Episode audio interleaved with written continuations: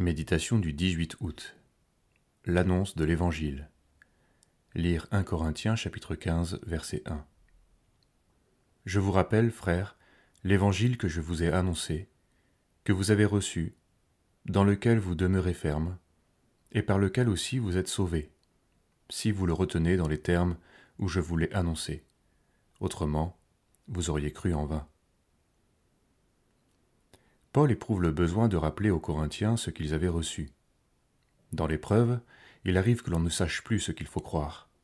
Les certitudes ne sont plus que des idées théoriques. C'est un peu comme si on ne retrouvait plus le socle sur lequel se poser. On pense à Dieu et aux affaires d'Église comme à des concepts, car on a perdu de vue le fondement.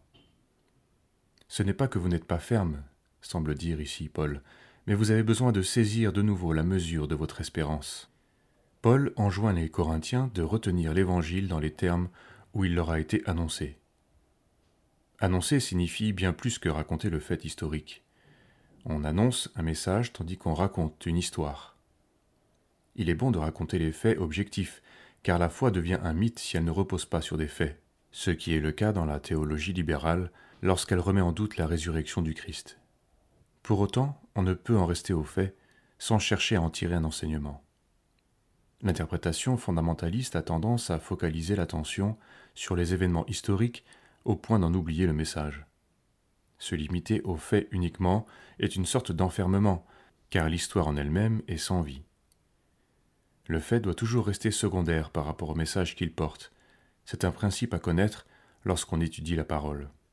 On peut malheureusement croire à la véracité d'un récit et en défendre l'authenticité, tout en restant extérieur à ce récit.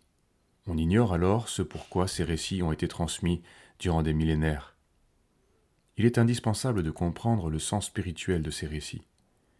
Toute écriture est inspirée de Dieu et utile pour enseigner, pour convaincre, pour redresser, pour éduquer dans la justice.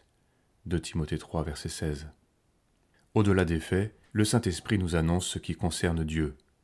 Il instruit nos cœurs et nourrit notre foi. Notre espérance est attachée à ce message, d'où la nécessité d'y revenir sans cesse. C'est le lieu du salut, dont nous ne saurions nous éloigner. Le salut n'est pas lié à une émotion ou une expérience passée, c'est un socle vers lequel nous revenons et sur lequel nous fondons notre espérance. Entendre, recevoir et rester ferme, voilà comment se vit l'Évangile.